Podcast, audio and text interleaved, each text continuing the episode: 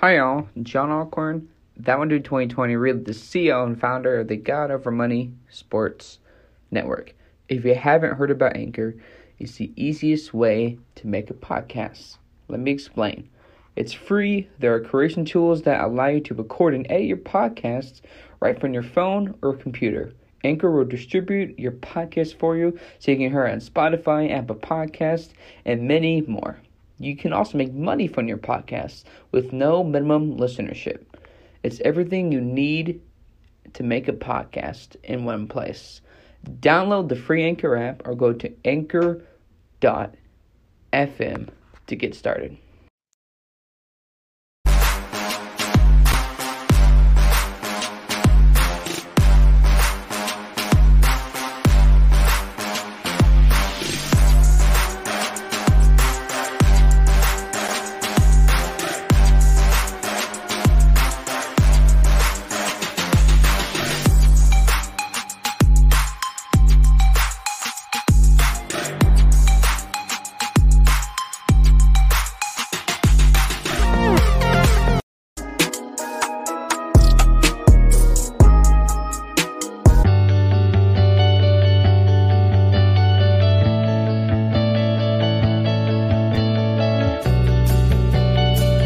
I've seen someone with someone someone with the drive and passion to make it in the industry like I've seen with with you. Cutthroat. It's very you know up and down roller coaster of emotion. He knows his stuff. Uh, you know, he's not afraid to go at people. Well, last time I checked, this is not the Los Angeles LeBron.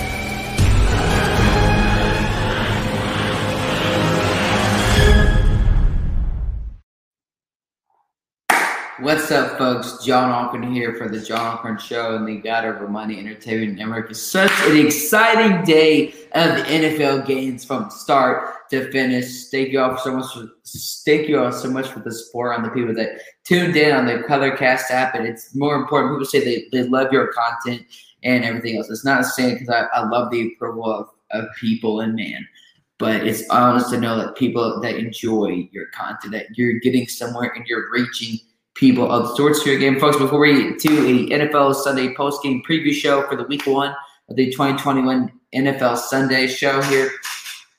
Uh, fortunately, right now, YouTube has decided to remove my recent video for spam and and malpractice here. So, folks, again, um, hopefully we can get that repealed because unfortunately, if we're not able to get that repealed, that video will be removed and that will be one strike on my channel. Anything after that, I won't be able to post for a week. So keep praying for that. Keep hitting up YouTube because this is the second time in a couple of weeks this has happened on the John Allcorn Show YouTube page and the God Over Money Entertainment Entertainment Network YouTube page. This is not by accident, but it doesn't matter. Even if we have to go live on just MySpace, or if that's somehow still active on the servers, we're gonna get this content out there. It doesn't matter what YouTube tries to do, whether it's talking about God or faith. I'm not gonna stop that. So don't even try to YouTube here. But folks, as you do before every program, we get back into that. Let's get into tonight's prayer break.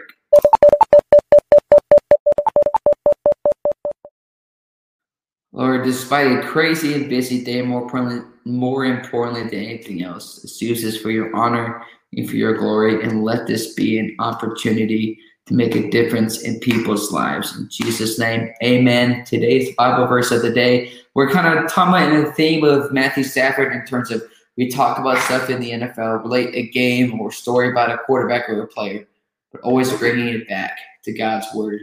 Either it's on your Bible on your phone or the actual physical Bible itself here. We're talking about Deuteronomy chapter 5. Honor thy father and thy mother, as the Lord thy God hath commanded. Disrespectful actions of children, no matter their age, are appeared by God. There is no place that's worse to see the disrespectful actions of children than in a home schooling family. Kind of going to Jesus and God's story here. You talk about David and Goliath. You're like, David, you too sure. Goliath is way too strong. He's way too big. There's absolutely no way that you can beat him. He's too tall. They're disrespecting him because because of what the obstacles look like. And the point of that is despite the obstacles, no matter what the obstacles look look like, looks like, it does not matter because God has the final say. It's like people that are critical of Matthew Stafford. Well, how about Matthew Stafford in week one? We will talk about that on the final game, NFL Sunday action here.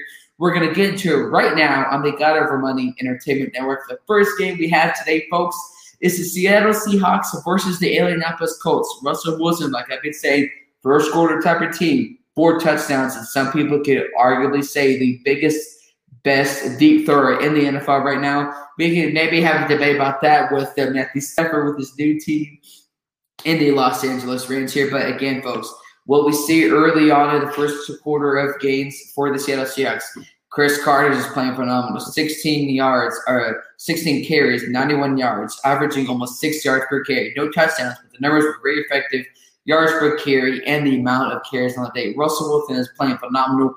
Again, we weren't. I wasn't necessarily questioning like the interior defensive line for the Indianapolis Colts here.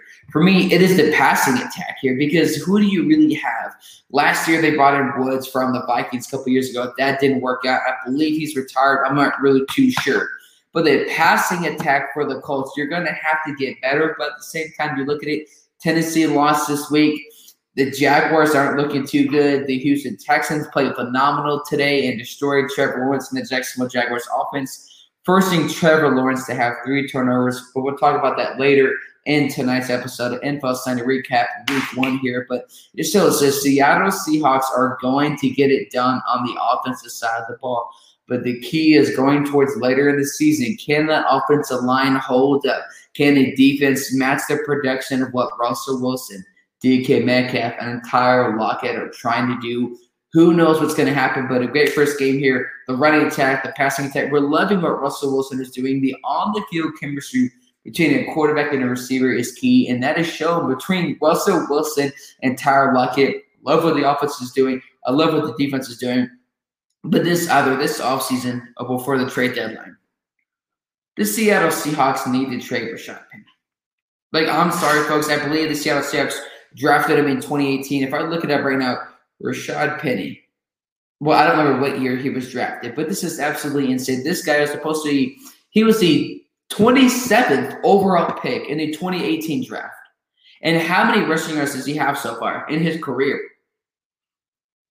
823. He was supposed to, supposedly, maybe I'm wrong, supposed to be the guy to potentially replace Marshawn Lynch after Marshawn Lynch retired first season and then went to the formerly known Oakland Raiders, as now they're in Las Vegas and their new stadium now known as the Las Vegas Raiders. He was supposed to be one of their guys, the running back.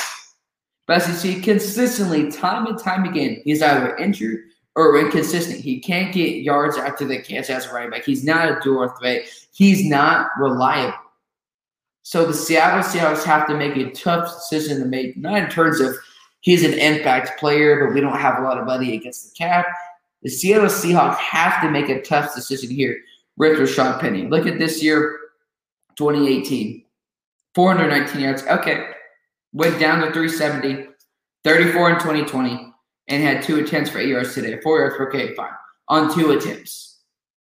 So the question really is going to be moving forward. Yes, the identity of the Seahawks is the running game and Russell Wilson and Tyler Lockett. But how can they keep up when sooner or later in the season, Chris Carson's either going to fumble, fumble the football or get injured? Who else are going to rely? They're going to let Russell Wilson run the football the entire time, and Chris Carson can't get it done. And you can't trust Rashad Penny to stay healthy and consistent. That's not a recipe for trying to get to the playoffs. Trying to win a division in the NFC West, which factually is the toughest division in football this year with the Rams, the Seahawks, the Niners, the Cardinals. Cardinals played phenomenal today. We'll talk about that in just a minute on the John Allcorn show. And hopefully this video doesn't get flagged on YouTube. But they're going to have a, a tough division this year. And every single mistake for Seattle and Russell Wilson, it matters more than it does necessarily the Dallas Cowboys in the NFC East because you're in such a tough division with the Niners winning today, with Seattle winning today, with the Cardinals winning today. The question is, and how great the Rams played today with their new quarterback, Matthew Stafford. Time to put respect on his name. Phenomenal play by the Seattle Seahawks. If they can keep this going, let's see how it works. But going to the cold side of this, though, Carson Wentz is staying fully healthy here 25 and 38, 251, and two touchdowns. If Carson Wentz can keep this up, I'm not, they do the Colts, though. Yes, we know if he stays healthy, he can be very well. Him and Frank Reich is going to be phenomenal here.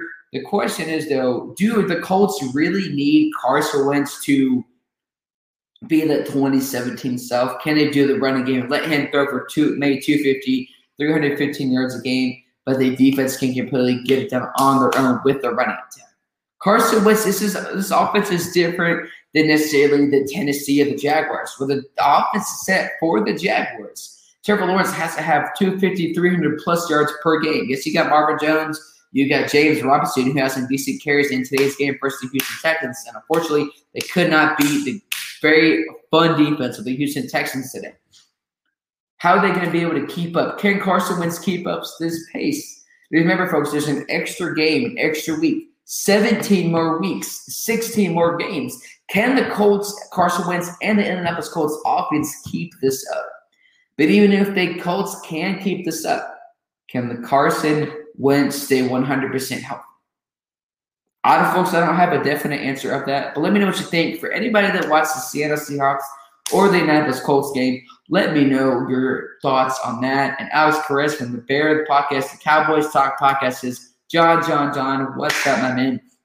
Thank you for always supporting it, and I support you in the content, vice versa, folks. If you haven't heard, folks, the YouTube decided to remove my recent video from yesterday on the John Allcorn Show YouTube page and the God Over Money Entertainment Network page for spam practices and violating their terms of services. So I don't understand what that means. We'll get back to the program here. Second game of NFL Sunday, the Jacksonville Jaguars versus the Houston Texans.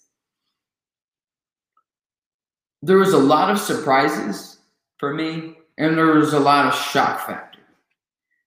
Ty- Tyrod Taylor played arguably one of his best games in his career. No, we can make an argument of like, yes, this division is tough, and Houston, they're to have to play even better moving forward, even though they played phenomenal today. Brandin Cooks. Some people say he's past his prime, but Brandin Cooks played phenomenal today. Early on in the game, when they were at the 25 to 30 yard line, Tyrod Taylor, or sorry, beyond that, he throws a deep 30 40 yard pass to Brandin Cooks. There are two Jaguars defenders around him. And Brandin Cooks still manages to dive up, up in the air, jump up in the air, and catch the football. And then later in the game, a 40, 50 yard pass from Tyrod Taylor yet again. The Brandin Cooks catches it again and nearly had, had four receptions for over 100 yards already in the game, one or two touchdowns. So if you had Brandin Cooks in fantasy, awesome. I don't know if anybody had Tyrod Taylor in fantasy football, but you definitely got a lot of points in the game. Tyrod Taylor looked great. Phillip Lindsay looked great. Danny Amendola but let's talk about this here more on the Jaguars side of the ball, and then we get to the Texans side of this. Like I said, folks, the Trevor Lawrence and Jaguars offense, Trevor Lawrence has to throw for 300 plus yards a game. Now, you can make the argument, were these, was the uh, Jaguars offense that bad, or was it how these how great the Texans defense played? I really think to a certain extent could be how, how very productive the Texas defense was, but this was but this has still been an issue for the Jaguars for many years, folks, is that you cannot expect, like you've seen this before, the Jaguars offensive line. The Jaguars offensive line is a problem. Blake Bortles, Blaine Gabbert, Mike Glennon, Gardner Minshew. You got pressure by the defense, especially Trevor Lawrence throwing three interceptions, throwing the ball 51 times. You shouldn't ever. You're a rookie quarterback a team, especially in Jacksonville, or how bad an offensive line is. Your rookie quarterback should not be throwing the ball 51 times. Urban Meyer, I don't know absolutely what he was thinking in any way, shape, or form.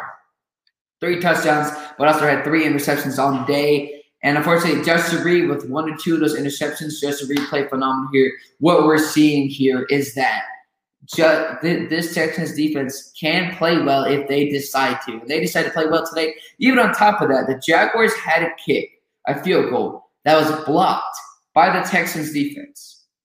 So effectively, the Texans stopped the strong running game of the Jaguars total. If you look at their top players, let's say 16 carries from all their for all their mobile players.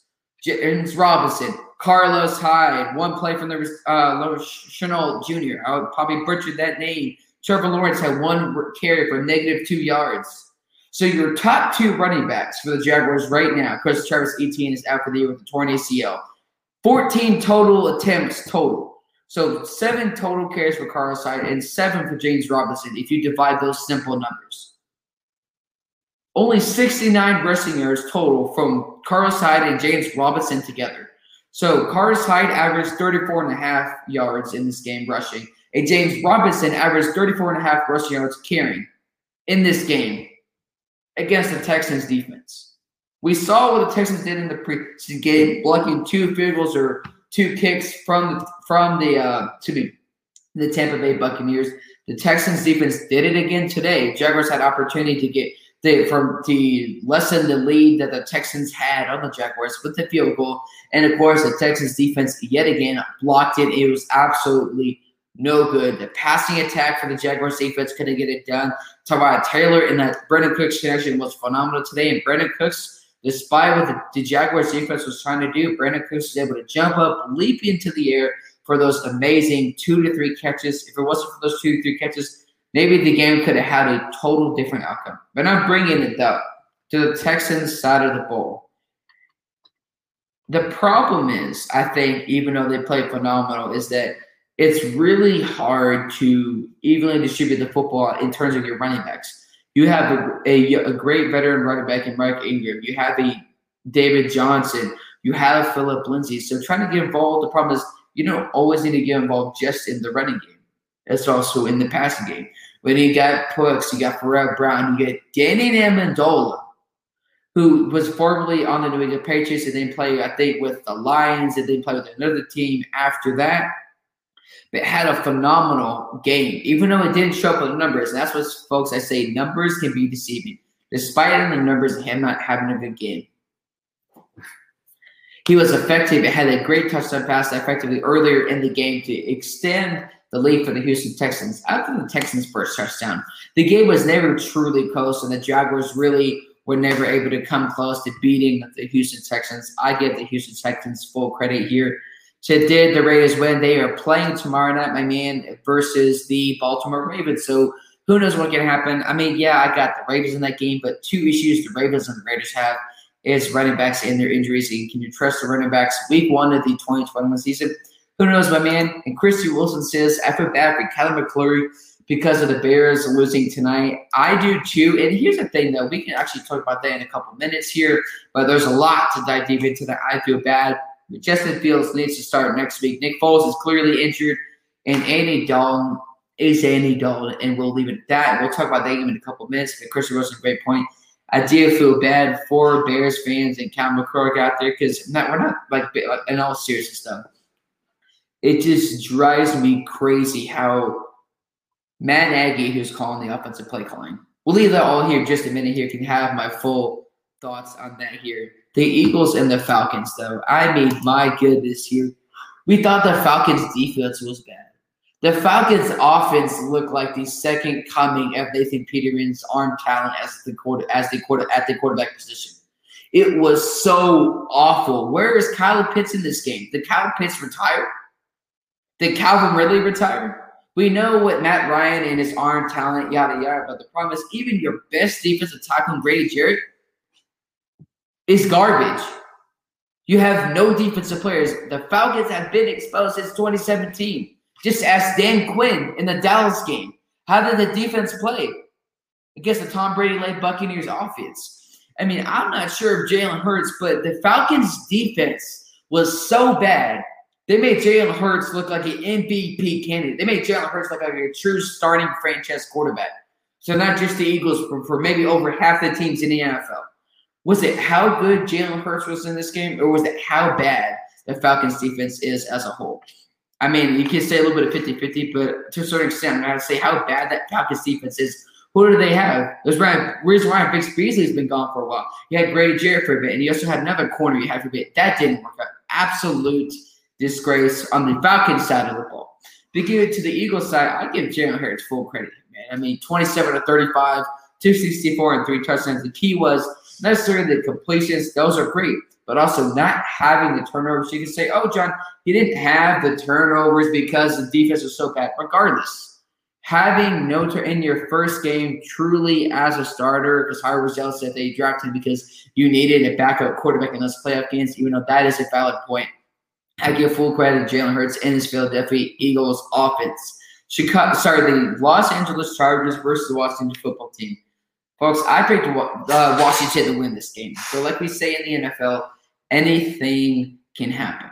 And unfortunately, Ryan Fitzpatrick was down with a hip injury. Hopefully, moving forward, I don't know his injury status, and hopefully, he is not out for a long period of time. Unfortunately, Washington was not able to come back with the win. But Justin Herbert, though, even though they played well, he threw for over 330 yards. Moving forward, you cannot have Justin Herbert throwing the ball over 50 times, expecting to winning a ton of games moving forward because he's a second year guy. We know they have issues on the offensive line because if your offensive line is so great, regardless, yeah, you have your running back who's inconsistent, healthy, he can't be reliable. The Chargers don't have a running game. You if you're just relying just on Justin Herbert and Keenan Allen, how do you expect moving forward to have that ton of success? But I'll give him full credit though. Ekeler, yeah, he had 57 yards, we averaged less than four yards per carry for a touchdown. I'll give him that, but man, it's unfortunate that Ryan Fitzpatrick was out for that rest of the game, and hopefully moving forward, he is okay. Christy Wilson says the Falcons are just a sad team overall. That's the best way to put it, Christy. That's a nice way to put it. The Falcons are just a sad team. The Falcons are pathetic. Letting go of Dan Quinn solved nothing. Was he part of the problem? Yeah. But with help magically letting him go wasn't going to solve all your problems. Falcons have cap hit issues. There's a reason why Matt Ryan's contract was 40 plus million dollars this year, and they decreased it to the mid to low to late 20s for an absolute reason. Chris Wilson, they are just a sad, pathetic team overall, just like a certain guy's takes with his Oakanays. How about the Oakanays overall? The Pittsburgh Steelers versus the Buffalo Bills. What happened? Because you look at it in this game, though, Buffalo Bills were up 10 to 0 at halftime. And presumably, the Bills tend to sharp themselves in the second half. With only six points? Like, what are you doing? What happened to the offensive production in the first half, then the second half? You scored 10 to nothing on the Pittsburgh Steelers in the first half. And then some reason the mindset of the Bills offense just completely faltered in this third and fourth quarter. What is that pinpointed to? If, if you look at it here, the running game though, Singletary had 72 yards, 6.45 yards per carry. So it's not like the running attack wasn't getting it done. What was the issue here? There is no reason why Josh Allen, one issues, throwing the ball 51 times. I don't care if you're Tom Brady, Lamar Jackson, Mahomes, no quarterback should be throwing the ball that many times. You would think. I thought Josh Allen would have could have thrown for over 300, 350 yards passing at best, maybe even more. He throws for barely 260 yards and a touchdown. So that shows when Josh Allen is throwing the ball that many times, it could pinpoint potentially to one or two things. Either the defense was able to get the pressure onto Josh Allen, it was able to stop Josh Allen in the pass game. Because when Josh Allen and Stefon Diggs have a great game, man on man, three to 400 plus yards, they were able to stop the passing attack between Josh Allen and Stefon Diggs. Stefon Diggs had a great year last year, but in this game, only nine receptions, 69 yards. Yeah, sounds great. Yards per catch, average yards per catch. Listen, he the the Pittsburgh Steelers defense showed up in this game. They wanted this game more than the Buffalo's defense did. Stefon Diggs was held to less than 70 receiving yards. That is absolutely unacceptable.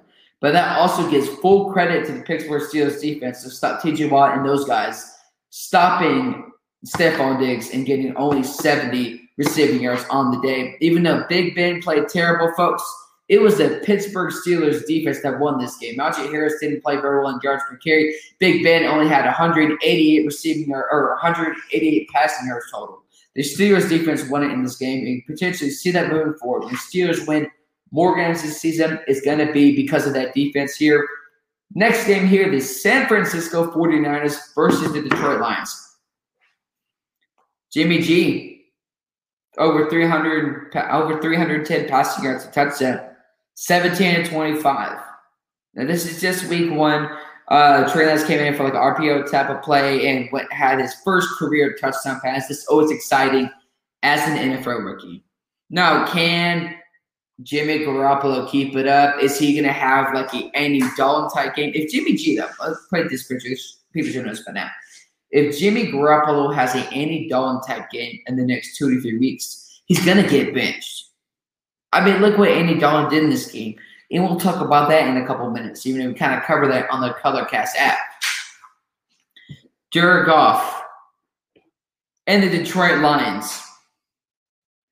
Despite nearly coming back in this game and outscoring San Francisco by 13 points in the fourth quarter, unfortunately, it wasn't enough due to San Francisco were also scoring 24 to 24 points in the second quarter. The Niners did win today, Chris Wilson, you're right. Isaiah's probably on the high right now with the Niners winning today. I get they they won. They played good. Well, two things. Jason Verrett, torn ACL. Also, Jimmy G, who you don't like, which I get over 300 yards passing. Here's the problem. San Francisco barely beat Detroit. You look at from the Lions' point before we move on. San Francisco barely beat Detroit and who does Jared Goff have to throw to? Oh, let's look at this. TJ Hockenson, D'Andre Swift. D'Andre Swift had almost had over eight yards per catch, per reception, and had a touchdown passing. So you had TJ Hockenson, D'Andre Swift, Jay Williams. Those are your top receivers in this game, and they were nearly able to come back against, according to Isaiah, supposed playoff, supposed Super Bowl winning team, a Super Bowl team, Super Bowl contending team, to say the least. I give full credit for the Niners winning this game, but I give more. This is more a bit more victory for the Lions than it is a more victory for the Niners because you almost came back as a playoff team despite having the weapons or the non-weapons that Jared Goff and the Detroit Lions have right now. Throw the ball almost 60 times. And almost able to come back. Give him full credit though. But this next game, folks, as we wrap it up here, could say, I'm surprised. I am very shocked. The Minnesota Vikings not just lost to the Bengals, lost to the Bengals in overtime on a game winning field goal. What went wrong? It wasn't because of Cousins. He threw for over 350 yards, 36 to 49, two TDs. Obviously, you say Dalvin Cook, 61 yards and 20 carries. Only three yards of carry, couldn't necessarily wasn't the most effective in the running game, despite having the touchdown. The defense for the Vikings lets him down. I'm not here to make excuses. I'm not here to say I'm a Cousins or Minnesota Vikings fan because I'm not. I'm a Denver Broncos fan for life. And here's the problem. How and how did the Bengals, despite how bad, despite how bad the Vikings defense played in this game, can you name one great or one at least elite or decent defensive player for the Cincinnati Bengals? Nobody. Geno Atkins gone. Wasn't hasn't been in this prime in multiple years. William Jackson, I believe, is still there, but if not, gone. I'm so glad Joe Burrow is okay for right now. Even though we've been to this before, shouldn't have judged it Ja'Marr Chase, but Ja'Marr Chase had five, I think five receptions for 103 yards and a touchdown. So if you had him on fantasy, played very well for you. We know that. But it's just showing, despite the lack of defensive talent for the Bengals, you can see in this game and some of the games moving forward, the Joe Burrow the Ja'Marr Chase connection is very exciting, but ultimately it's not going to get the ultimate destination that the Bengals want. It's a potential winning record. Because you listen to Joe Burrow and giving him what he wants. versus what we need. And when we're growing in a walk with God, we're with the NFL franchise, whatever it is, getting what we want is it going to help us grow. Getting what we need is going to help us grow, whether it's a quarterback or in your faith, whatever it is. Getting what you want is not what you need. Understand the difference. Bengals listen to Joe Burrow. And yes, they won this game. They played great. But moving forward, you're not going to beat teams like this, like a potential playoff team like this again this season. So who knows? No way, no how. Revenge two part one, folks, as the New York Jets fall against the Carolina Panthers. I'll summarize this real quick before we move on to our last couple of games. How do you think it felt between Sam Darnold and Robbie Anderson when Sam Darnold throwing a touchdown pass to Robbie Anderson, both former teammates of the New York Jets? Robbie Anderson, undrafted free agent to the Jets in 2016, signed with the Panthers last offseason. Panthers were already up three to zero. That was giving the edge ten to nothing. How do you think that felt? That felt awesome. Not because they had a vengeful attitude, but because how good it feels when a team doesn't believe in you and you go to another team and you beat that former team that says, without saying it, we don't believe you. That has to feel good on some type of level here. And Christy, I agree here. Isaiah is on a high in terms of talking uh, the San Francisco 49ers barely beat the Detroit Lions. Christian Wilson also says, and I second this, I think, like a lot of NFL fans out there, I'm just glad that Joe Burrow didn't get clobbered in this game. I agree, because moving forward, I would expect that Joe Burrow to not get clobbered at all this year. That's an unrealistic expectation. And Christian Wilson, you pretty much hit the nail on the coffin. The Jets deserve to lose that game against the Panthers. Well, of course they did. You had all the chance to come back in this game. Robert, Zach Wilson, Corey Davis, what happened? Who knows? You deserve to lose that game here. Who knows if Sam Darnold is the future for the Carolina Panthers or not? It's just week one, 17 more weeks to go, and 16 more games here, folks. Now going to the Arizona Cardinals. My goodness. Like I said before the season, we have no question of the talent on the offensive side of the ball. We have no question comments or concerns about Kyler Murray, DeAndre Hopkins. They brought in AJ Green, Chase Edmonds, and you, you and you brought in James Conner, free agent on one year deal, and you drafted a young rookie, uh, the offensive defensive player. Chandler Jones had, five, I believe, five sacks. I talked about him in March, April last year. One of the most underrated defenders in the NFL. Yes, he had an injury prone year last. He was injured last year five sacks, not on, not in three games, but just in week one alone against this Tennessee offensive line with Ryan Tannehill, with Derrick Henry, with AJ Brown, with Julio Jones. I'm, I know this is just one game. Where was Julio Jones? I'm sorry, did, did Julio Jones like retire or something? Three receptions. He almost targeted three times. He's obviously not the number one guy. It's AJ Brown but only three receptions for a great veteran receiver in Julio Jones. That just doesn't make any sense. But just looking at the highlights for Kyler Murray of this early on, I believe in the first quarter, the Titans defense just seemingly couldn't find a way to tackle or to pressure Kyler Murray. Kyler uses like juke him out, come over here, juke him out, come over here, juke him out, and come back over here. It throws the ball for the first time. We know he's a good passer. Yeah, I'm sorry, we know he's a good runner. He's also a very good passer. Yes, there are some questions moving forward. Can Cliff Kingsbury take this Arizona Cardinals team to the playoffs? Who knows? But Kyler Murray, four TDs, 208 yards, 289 yards passing. Some people laughed at me in a certain fantasy football league. I drafted him first overall, well, not first, but with my first pick in the fantasy draft, I picked Kyler Murray. Today, I got almost 60 plus points. So thank you, Kyler Murray, for that amazing time in fantasy football. Chase Edmonds, 5.2 yards per carry. James Conner had 16 carries, so 28 attempts between the two running backs. Looking into Tennessee's side and we said this, it shouldn't be surprised.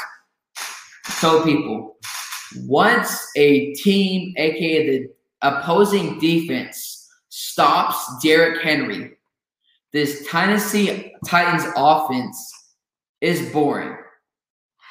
This Tennessee offense can't do anything once the opposing defense stops Derrick Henry. And it showed again today. Less than three and a half yards per carry. There's no doubt he's still the best running back in the NFL, but that's the thing. There will be games where certain opposing defenses will stop Derrick Henry. And once they do, the Titans offense does nothing, which explains why Ryan Tannehill had only 212 passing yards on the day. But folks, we will be back here in just a minute we take a quick commercial break.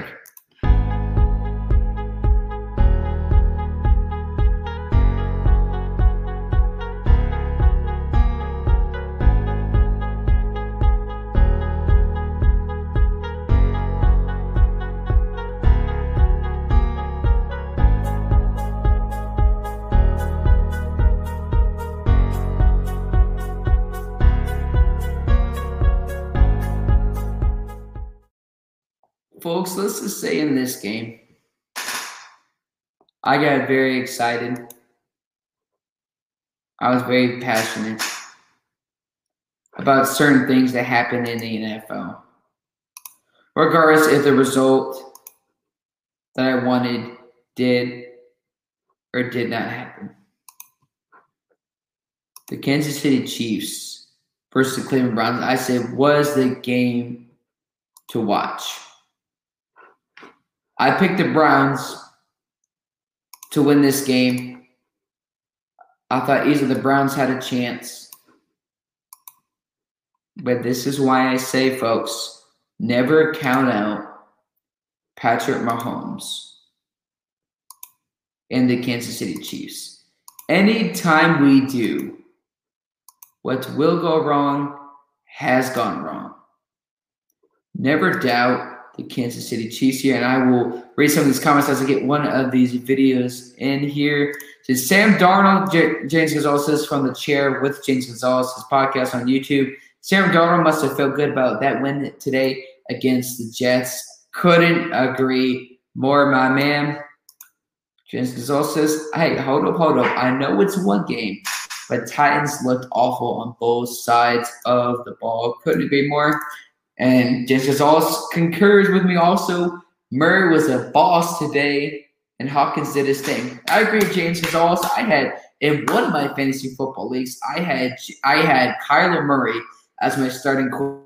My fantasy football leagues almost 60 points from Kyler Murray today. So Kyler Murray, I thank you so much for helping me in one of my fantasy football leagues today. In one of my other fantasy football leagues, I also had a certain other NFL quarterbacks. That was without a doubt exciting in every way, shape, and form here, folks. But man, certain moment was excited about the Kansas City Chiefs and the Browns game. We knew was going to come down to the wire. But the key is whether it was the Chiefs winning or whether it was the Cleveland Browns. It was either kind of two things: the a simple offensive mistake at the last minute or a small defensive mistake at the last minute, rather it's for the Chiefs, rather it's for the Cleveland Browns. And folks, unfortunately, it was a last second mistake by the Cleveland Browns offense. We can blame whoever we want. Unfortunately, the outcome wasn't what I thought it would have been. Today, the Kansas City Chiefs beat the Cleveland Browns, but again, not a shocker. I've seen this before, and I, I used to doubt Patrick Mahomes in terms of when the Chiefs the eight championship game in 2020. So, oh, it's uh, the the Titans are winning this game. This this is over, and blah blah blah. But clearly, I was wrong. But today, I said, I know, I know the Browns are up. The Browns are going to win this game. But no, no, no, no, no. Patrick Mahomes and the Chiefs found a way to come back in this game. Folks, you know, I get excited. I get very passionate about football. There shouldn't be any question of the sorts. Maybe there's a certain uh, video that y'all saw out there about a certain player getting sacked in the Cleveland Browns game. Y'all know my excitement and my passion. So excuse me, folks, as I get that video loaded up. Turn your uh, video audio a little bit down because it is definitely a loud replay there of the source. Okay, Here's what turned it around, regardless of what happened with Baker Mayfield, and that he tried to throw out a bounce and it was picked off. What happened earlier in that game? Nick Chubb fumbled the football. And when you give the Chiefs this much momentum, especially on the defensive side of the ball, you cannot fumble the football when you have a chance to come back in this game and actually increase the lead against a team that's been to two series Super Bowls and won the Super Bowl against the San Francisco 49ers in 2020. There is no reason why that should have happened. But again, issue for the Cleveland Browns in this game was ball security and decision making. Baker Mayfield threw for no touchdowns in this game, and that would be fine. But that late interception here, folks. But again, turn down your volume on this. I got. I know the Cleveland Browns lost, but I just get really excited here when it comes to the NFL. So turn down your volume on this video. It's about seven seconds. Just turn your volume down just a little bit.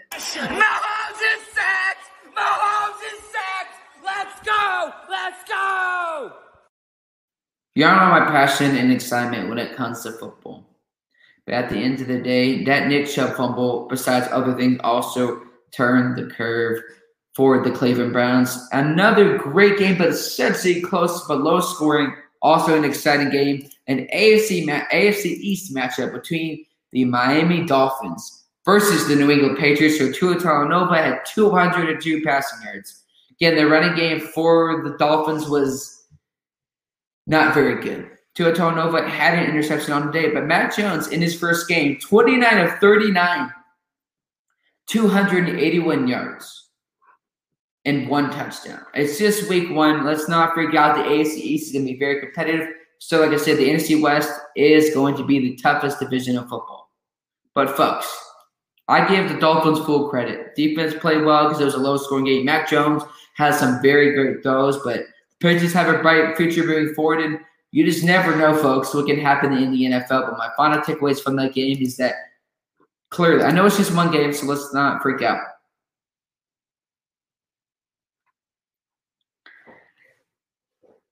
But Mac Jones, definitely Bill Belichick made the right decision in drafting Mac Jones. So let's get to some more comments here before we get to our final couple of games here before y'all tune into the extra point with Laurie and his and Ben Cruz and Isaiah. Now here, James Gonzalez says, I don't know if Chandler Jones still wants to be with the Cardinals, but what but he did well today. He probably doesn't, my man. But either it's even if they win and get to the playoffs and win a game or two in the playoffs, does that change? Or is it something internal in the organization, whether it's with the head coach, the GM, or the owner? Who knows, my man? And KFC is that juggernaut. Exactly, my man. You just never know. Jake Gonzalez takes my point here and takes it, has hits the nail on the coffin. You literally can't make one mistake versus KC. Exactly. It's not just that. The Browns made two mistakes. Nick Chubb fumbling the football. Baker Mayfield, I thought it was a mistake. I know he didn't intend to for that, but that's why you call a mistake. He tried to throw the football, throw it out of bounds, and I believe if Baker Mayfield just took the sack – the Browns potentially could have come back in this game and actually beat the Chiefs, but this is not Marvel. This is not a what if situation. We can't take that back. But folks, these final four games, this next one, you know what? I'm very happy to talk about this game, folks, as we end this show tonight. It's just week one, but the Denver Broncos defense is played and is played as advertised. Money bags Teddy. Or I, I don't know an I'm sorry. I'm exhausted. 28 for 36, 264, two TDs. With just like I was trying to get my article posted, but what I talked about in that article that should hopefully be posted soon on the MSX Sports number. Teddy Bridgewater doesn't have to play like a Mahomes in terms of the passing numbers or the touchdowns. Get the ball down the field, do what he did with the Saints, but let the running attack take care of itself. Melvin Gordon had 9.2 yards per carry and a touchdown. and your rookie running back nearly returned for a touchdown. 14 carries, 25 carries, 12 and a half carries per running back. That is the excellent duo of Melvin Gordon and Williams. I can't wait to see what the Broncos do moving forward. But a week one win is exciting moving forward. Broncos win week one. Maybe a quarterback was a change of scenery that the Broncos need. I don't know what can happen. Christy Wilson says one mistake for the Browns resulted in the win by the Chiefs. Exactly. It wasn't just the one mistake. That was just a huge costly mistake, though. Like I said, Nick Chubb fumble, Baker Mayfield, and I said this like Baker Mayfield should have just take the sack. Because you have a better chance of coming back in this game than you did when you tried to throw it out of bounds and ultimately ended the game right there. Christian says, I feel bad for my dad because he's a Giants fan. I don't know what to say about that, but I'm happy. Denver Broncos got to win. Week one, let's go. Let's see what can happen. We'll take our time next week, but man, it's going to be exciting. Week one, but look at the Giants side of this, folks. I know Daniel Jones played pretty well, but not just for Giants fans, but for the organization, the GM, the owner, and everything else you want to say. There are going to be questions around Daniel Jones. Is Daniel Jones the future? Who knows? James Gonzalez has, I believe, the comment of the night. Broncos getting Kyle Fuller. Broncos getting Kyle Fuller is going to make their defense so much better. I agree. You got Fuller. You got uh, Patrick Surtain. You got all, uh, sorry, Bradley Chubb. You got Von Miller. You got all these great defenses. Justin Simmons, Kareem, all those guys are back. The running attack and Teddy doing what Teddy does best. Such an exciting game. I'm so thankful. But they, like I said, rely on the defense and, and also trust the running attack. Don't let Teddy. No, Teddy doesn't need to have an MVP like game for the Broncos to get a bunch of points and to win football game. That's what I said in my article, and that's what happened in this game. This next one, folks. Sometimes, like I've said, should be um, a problem to understand. Sometimes actions speak louder than words. And that is exactly what happened with Aaron Rodgers. We know Aaron Rodgers is done with the Green Bay Packers. He's not injured. It's not because of the lack of preseason play with his team or anything else. It's not because he was doing his personal endeavors like media people are saying. It's because he's done with the Packers, and I understand his frustration. Aaron Rodgers had two interceptions in this game, the QBR rating like 50 something. Sorry, 30 of the 40 over barely 55, I believe, the 58 completion percentage. You can correct me all that in the comment section below. Aaron Rodgers not just give up on the fans, but he gave up on the organization. We know the relationship is beyond repair.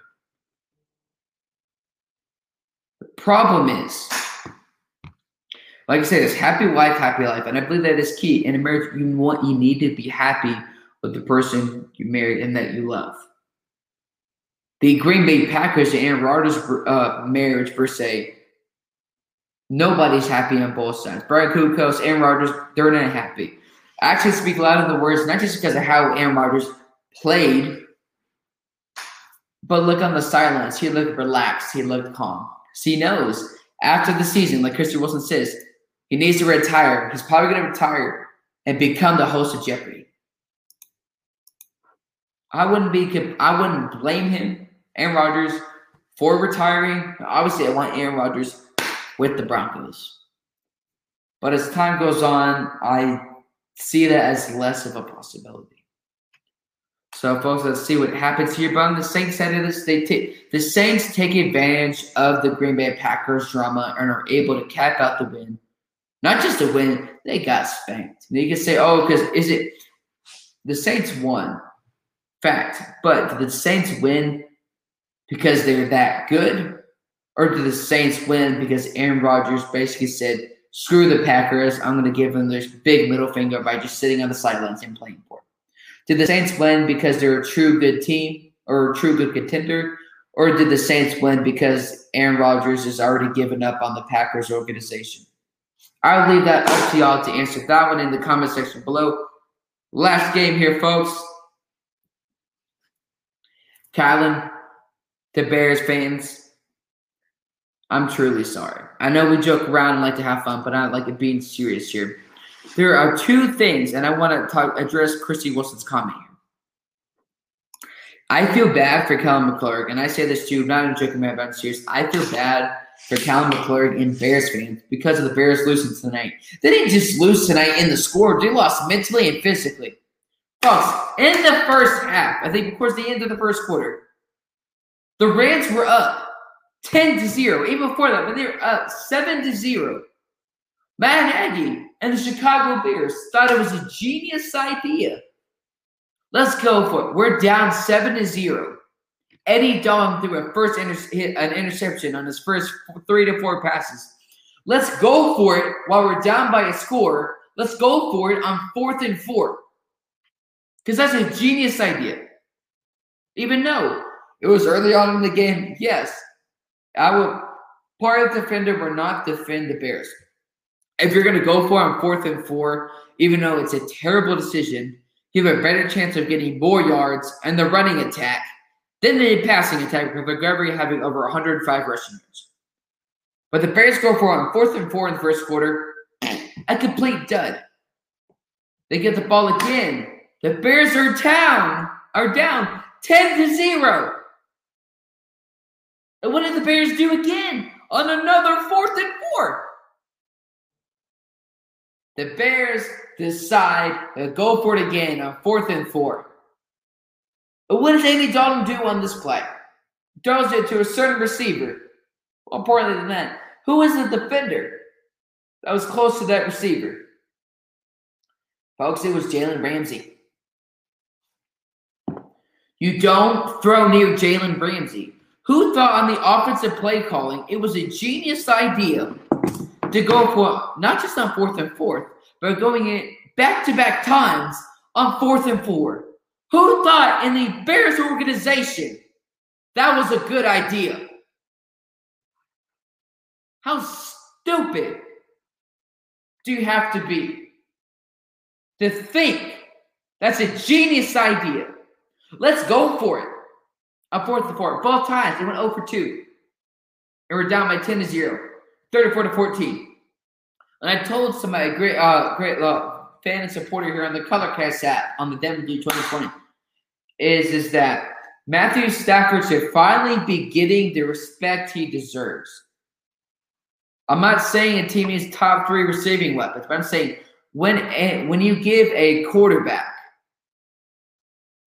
the right coach, keyword, when you give the quarterback the right coach and the right weapons. Not I'm not talking about the best weapons in the league, but when you give the coach the right when you give the quarterback the right coach, the right system, and the right weapons, that quarterback is going to flourish. Matthew Stafford tonight played phenomenally well in on targeted passes, some targeting statistic. Matthew Stafford was two for two for like 124 yards and two TDs. Or TDs, sorry. Matthew Stafford nearly had a perfect quarterback rating. Matthew Stafford, 300, 321 yards, three touchdowns, 156.1 QBR rating. And even on top of that, no interceptions. What makes it even greater, this was against Khalil Mack, Akiem Hicks, and that defense. Those defense players aren't bums. Those defensive players are studs. They are dogs. And Matthew Stafford lit them up. Matthew Stafford torched them completely. Put the right weapons and the right coaching staff around Matthew Stafford, and he will flourish. Matthew Stafford was the Patrick Mahomes before Patrick Mahomes, or is that without the playoff success, without the playoff appearances. Hopefully, at this point, for the Matthew Stafford haters, this puts some respect on his name. Should absolutely be discussed why it shouldn't be at this time, you folks. But again, folks, if you haven't heard before we end tonight's program here and go to tonight's final thoughts, is that YouTube, I got an email by YouTube. They decided on the on my personal YouTube page, the John Allcorn Show, and on my the God Over Money Entertainment Network YouTube page, they decided to remove my recent video, the Sunday, I believe the Sunday preview show. So we'll read that here real quick just to keep y'all updated. They reviewed it and they removed my content because it violates their spam, deceptive practices, and scams policies. The reason why I'm making y'all aware of that because I don't believe this is an accident. I'm not here to talk about drama. I don't do that. I'm saying moving forward is we may have to in the future only record. I know I said this before, but I I genuinely could mean it this time. I have to move forward with just certain types of social media platforms moving forward because again, last time it didn't affect my channel, but if it does go through this time, it just strikes and I may not be able to record after that for a week or post on YouTube for a week. And doing a network, running a network by yourself, that that, that hurts 100%. So hopefully those appeals are reviewed and that that eliminates that. But folks, again, YouTube decided to remove stuff because I'm I'm practicing spam. Dude, I thought the first time it's an accident, no problem. Because one once I uh, uh, paid or appealed it, less than five ten minutes later, it was gone on both the John Allcorn Show and the God Over Money Entertainment Network. But this time, it happened again on the John Allcorn Show YouTube page and the God Over Money Entertainment Network YouTube page. It wasn't an accident. I don't know what YouTube has an issue me talking about God and faith, but I'm going to continue to do that. And number three, we may have to look at other social media platforms moving forward. It may not, I know I said this before, but it may mean that this time, if the appeal isn't accepted, may have to no longer be recording on YouTube because YouTube descends to nitpick which videos they want to violate. Now, if I was if I was doing a video on pyramid schemes or something, I would I would agree. But everything I say on this content channel on YouTube on Facebook or Instagram. I'm working on practicing what I preach. Every single take or thing from a Bible verse or a story is what I truly believe in my heart. There's nothing that I'm lying about or spam. I'm working on my walk with God. I'm not perfect. There is no spam practices here. Y'all can trust what I say. So hopefully that YouTube does agree to my appeal for the second time in a couple of weeks on both channels because if not, we're unfortunately going to have to look at no longer recording on YouTube due to YouTube being YouTube. Who knows, folks? But at the end of the day, we're going to keep going on this. Well, let's go into this evening's final thoughts.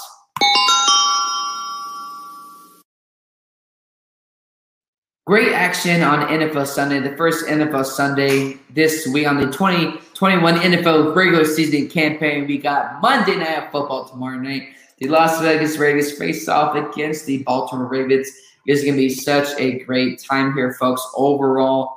But I want to thank you all so much for the support here on the content, even on the Colorcast app. For somebody said they were going to tune into all my broadcasts. That definitely means a lot. Thank you to Alex, Ray Bands 310 on YouTube. Christy Wilson, James Gonzalez, y'all coming every time. It means a lot. And I know it's late at y'all's time. To Isaiah Leong, thank you so much for the support. Y'all know my passion and excitement about football, even if the result I want doesn't happen. Turn down your volume. I just love my excitement and passion for football. Mahomes is set! Mahomes is set! Let's go! Let's go! The same passion and energy, regardless of what YouTube does or not, will stay the same. Truly, thank you all so much for support. A lot of great show content stuff coming forward, and hopefully that isn't derailed by YouTube being YouTube. But thank you all so much for the support. John Allcorn, peace, and I will see y'all later. Have a good one.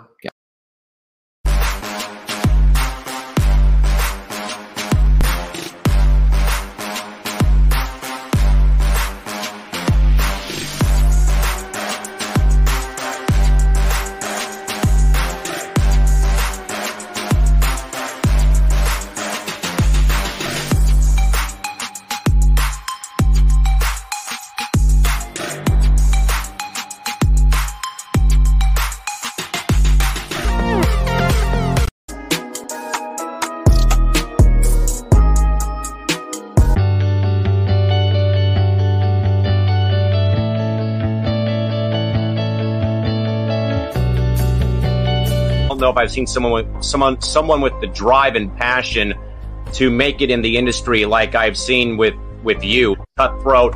It's very you know up and down roller coaster of emotion. He knows his stuff. Uh, you know, he's not afraid to go at people. Well, last time I checked, this is not the Los Angeles LeBron.